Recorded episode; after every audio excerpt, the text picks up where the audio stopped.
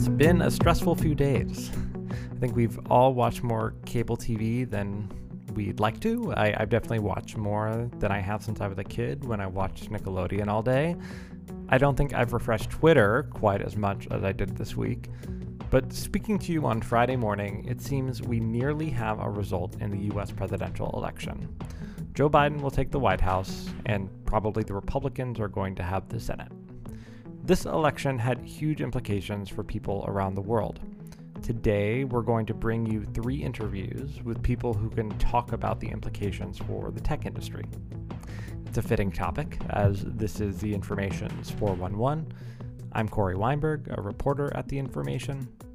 And we have some key questions in the immediate aftermath. What the hell is going on with the polling industry? What can we expect from a potential Biden administration? That's probably the biggest one. And can companies like Lyft and Uber take their Proposition 22 victory in California national? And to answer some of these questions, first I called up Jim Messina on Thursday morning. Jim made a popular move by transitioning from a top role in the Obama White House to a position as a permanent West Coaster who tries to help tech people understand what's happening in Washington. Then I called up Bruce Mehlman, a longtime Republican lobbyist who works with tech firms. Both Bruce and Jim seem to think that tech policy could be an area of bipartisan agreement amid divided government, so that'll be a really important development to watch. And finally, I talked to Betsy Hoover, a former Obama campaign organizer who specializes in how tech can improve political organizing and the electoral system. It seems like there's a lot of opportunity there after this election. First, uh, we'll go to my interview with Jim Messina. What are people buzzing about in your in, sort of tech centric circles these days? What what what are sort of VCs or, or tech execs thinking, feeling, asking about uh, at this hour? Yeah, Cory, it's a great question. So I now live in San Francisco, so I swim in, in your waters now. Um, and people really want to know three things. One, how quickly he's going to move on immigration policies, um, because there's a need on H 1B visas to unlock the cap, which he and Harris have promised for a while and is important to a bunch of people. Two, everyone wants to know what Biden's going to do on China. And then three, the, the question is, you know, Section 230, um, and it's a thing that gives tech uh, immunity from uh, the things they post. Uh, and there's been bipartisan calls um, to reform that. Yeah, I mean, the markets are reacting positively to the news, which kind of surprised me a little bit. I, I mean, I've sort of stopped trying to predict the markets this year. It's been it's been a strange one, but the consensus I hear is like divided government's good for business. It's good for tech stocks. It, it, it, it lowers the likelihood of corporate tax hikes. Are investors and sort of the business crowd overlooking anything in terms of what a Biden administration could do to impact tech in particular? Um, is this celebration, so to speak, like a little premature? I think the people in Silicon Valley underestimate one thing, which is the kind of changing in the political tone and tenor of how um, Washington feels about tech. And, you know, in the Obama world, we were just completely wedded to tech. He wouldn't have won the primary without all the Google, Facebook, and Twitter and everyone else kids who left their jobs temporarily and moved to Iowa. We got into the administration, and you saw people like Eric Schmidt and other folks in the White House more than you saw me and it was kind of a symbiotic relationship. You know, 10 years later, you have, you know, Ted Cruz, the arch conservative, retweeting Elizabeth Warren's attacks um, on uh, on big tech, and you have both Trump and Biden wanting to get rid of Section 230, and you have both parties talking about the influence of tech. You mentioned at the top about some of the bigger questions around immigration and China. You know, those being kind of two issues that do you see uh, some of those policies being the quickest to unwind a little bit for the Biden administration, or, or what do you expect to see there? So I think the two interesting things here. First of all, the very quickest thing to do, and you'll see Biden do it immediately, is just tear up the Trump immigration policies. So he'll uncap H-1Bs, and that'll be good, and tech will love it. Um, I think China is a more interesting issue. You know, um, when I was a baby Senate staffer, I worked on China Favored Nation in 1996. They made us a bunch of promises um, that, that may or may not have been. I think there's an assessment in Washington that Biden's just going to go back to the old way on China, and I don't think that's true. Um, mm-hmm. I think, you know, if you look at the ads in the Midwest in the presidential race, there are more anti ads from both parties, anti China ads, than anything else. And, you know, you have Biden and Senator Schumer have long been China kind of critics. Um, so I think you'll see some more rhetorical flares. The good news is one of the things I've been most critical of uh, President Trump, and this gets super geeky, but um, everyone in the Valley will know this, is CFIUS. Like the, the new rules on CFIUS have made it almost impossible for Chinese companies to come to the US and for US companies to take investment from China in partnerships.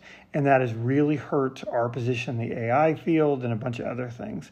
Um, and, you know, I have a bunch of clients who care very deeply about CFIUS, and we were able to make some progress under Trump. But what is true is Biden will go back to a very more rational CFIUS policy that will really help investments uh, in the tech world and help U.S. competitiveness. Um, one one bipartisan thing: Biden will continue Trump's uh, R and D funding of AI, which has been really good, and then he'll go in and kind of really push some of the things that the Valley has talked about um, in in flexibility and more funding for for research in healthcare, energy, and some of the other things that we can partner with the Valley on to really expand American competitiveness. Next, I called up Bruce Mehlman, a longtime Republican lobbyist who works with a litany of tech firms. He used to work in the Bush administration, and I caught up with him over Zoom, which is a client of his. He also lobbies for Lyft, which had a big win Tuesday with the passage of Prop 22, a referendum that undid a California law that would have made their drivers full time employees. First, Bruce and I talked about what he thought to expect from the next presidential administration. So let's start with kind of the big topic, which is competition policy and antitrust. You know, the big lawsuit from the Justice Department that dropped, you know, a few weeks before the election on Google. You know, one of the biggest moves in sort of uh, history to kind of at least look towards curbing, uh, you know, sort of companies' monopolistic powers. Um, what happens under a Biden, a Biden presidency there, do you think? Should Facebook and Amazon, et cetera, be watching out for, for more action here? Uh, it's been clear from the start, from the Biden campaign, that uh, his progressive base and even a lot of the more moderate folks in his in his party feel like it was probably a mistake in 2013 for the FTC to let Google off the hook. Uh, it was probably uh, a mistake to allow Facebook to acquire Instagram, though knowing what they knew then is different than knowing what we know now, uh, and WhatsApp. Uh, it's it is a a rare area of bipartisan agreement, along with uh, along with concern about China and where China is going on tech and their 2025 plan. Uh, the other area of of arguably greatest bipartisan agreement is that the data dominant players of big tech uh, are not as constrained by the Chicago School of Antitrust as maybe they need to be, that it warrants a lot of uh, intense oversight and perhaps action to try to uh, to try to make sure competition uh, it can flourish. Does the fact that there might be divided government here actually increase the chance that like you know to get something done maybe maybe they'll focus on uh, competition policy? You know, so I do think uh, that a Democratic president who doesn't have, when he starts, a Democratic Senate. We haven't seen that since 1884. Every Democrat since then, at least in his first two years, has had a Democratic Senate to confirm his nominees and to otherwise, uh, you know, help support where they're going. For that matter, they've all had a Democratic House as well, as Joe Biden does. I think that's going to constrain the agenda. It's going to be more small ball. But when you think about what it could be in small ball, first you lose the aspirational and you move to the practical with respect to tech. Um, trying to make sure there is uh, that, that there is room for more competition is not a team red and a team blue thing per se. Um, it could either party could could screw it up and turn it into a more partisan thing. You see some of that in 230, But on competition policy, I think it's one of those areas where you could see um, cooperation. You could see an antitrust lead at the Department of Justice work very closely with the Senate Judiciary Committee Chairman uh, Lindsey Graham as well as uh, Cicilline in the House and and say, you know, here's what I'm trying to do. Let me work with you guys, and and uh, that could be more bipartisan than we've seen in a while.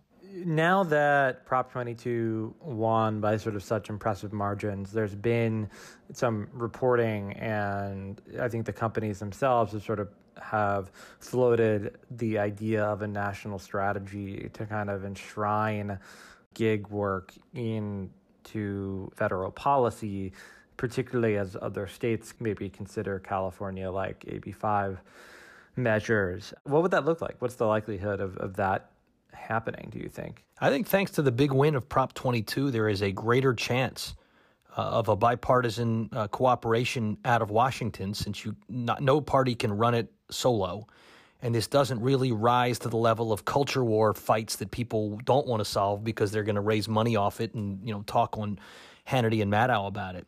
So this is one they actually might try to solve and be able to solve um, in the way that a lot of the uh, a lot of the great gig companies have proposed, which is they want to see drivers, you know, who pick their own time, who drive their own car, who decide if they feel like driving that day, who you know who are independent in so many ways, you know, but at the same time um, struggle because of the way the system historically has been in the economy, which is your your healthcare is so often tied to being an employee, or same with your ability to save. Um, and there ought to be individual tools that you own that you can take with you from gig job A to gig job B, or you know you could put together a portfolio of six different gig jobs and do the ones you feel like when you feel like, marrying it up with other work or with you know being a, a retiree or a student, uh, and uh, had Prop 22 failed, it looked more like a, uh, a union led effort would, would just kind of kill all a gig. Now it's far more likely that they're going to try to come up with ways, um, as, the, as a lot of the gig players proposed, to help the workforce of the gig economy um, find ways to save, find ways to you know be included when there are safety net questions, yet uh, retain the independence and flexibility of gig that appeals to the majority of them. I want to go to my conversation now with Betsy Hoover, a Chicago based tech and political campaigning veteran. Betsy worked for Barack Obama in 2008 and 2012 before starting an early stage venture capital firm for political tech startups called Higher Ground Labs. It funds startups focused on improving political and campaign infrastructure, mostly for Democrats. It's too early for a complete sort of blow by blow or deep reflection on sort of lessons learned from this election. But it is going to be an election where there's going to be scrutiny inside of political parties on what went right, what went wrong, as well as scrutiny on the election system, what went right, what went wrong. What are some early questions you're hearing, early impressions you're getting from your peers or from your portfolio companies about things you want to kind of dig in on uh, once the dust settles a little bit? I think the biggest question that has has come up as we as we get results is is how wrong the polls were. And you know, we saw in 2016 a really broken polling system. We thought that pollsters had been able to correct for that by adding some new inputs into into polls and and again you know we were we were still pretty wrong we you know Biden won Wisconsin we're really happy about that most polls had that at 10 or had him at a 10 or 11 point lead heading into election day he did not win Wisconsin by 10 or 11 points uh, so what went wrong there what did we do wrong there and and what what can be learned so that we can get more um, exact results uh, in in future cycles. So I think that's going to be a big piece. Do you have a good explanation of, of why? Is it just one type of polling that is failing right now? It is all kinds of polling. Like, what's your what's like the the sharpest answer you have on sort of the the polling question, and and whether there's a you know any consensus around a better way to do it next time? I, I do think about it as there's kind of two two angles to think about polling. One is how people are being polled. So is that happening on landlines? Is that happening on cell phone lines? Is that happening through text? Is that happening, um, you know, through online surveys on Facebook or other platforms? How are we reaching people and, and surveying them with with these questions for polls? So that's the first one. And then the second thing is like once you get the information back from a poll, how do you interpret that information? So how do you um, think about types of voters? How do you group voters? How do you model off of the um, results that you're getting? And that's kind of the area that, you know, after 2016, the narrative around polling was well, we didn't factor in education level enough. Um, we didn't anticipate the split that would come from non college educated and versus college educated voters and, and how that might um, impact who they voted for uh, there may be another thing like that coming out of 2020. I don't think we know what those things are yet. Um, but it's those two kind of vectors that I would watch for as we think about how we might use or change our use of polling in the future. And the mistakes were landlines, online, every kind of tech, basically, is your understanding. Yeah, I mean, we saw a couple of our um, companies that are polling in different ways get a little bit closer. Um, but uh, everyone was too optimistic, um, even assuming that we pull out a win here. Uh, everyone was too optimistic about what the margins looked like. That's our show this week. Thanks so much for producing the episode, as always, by Ariella Markowitz.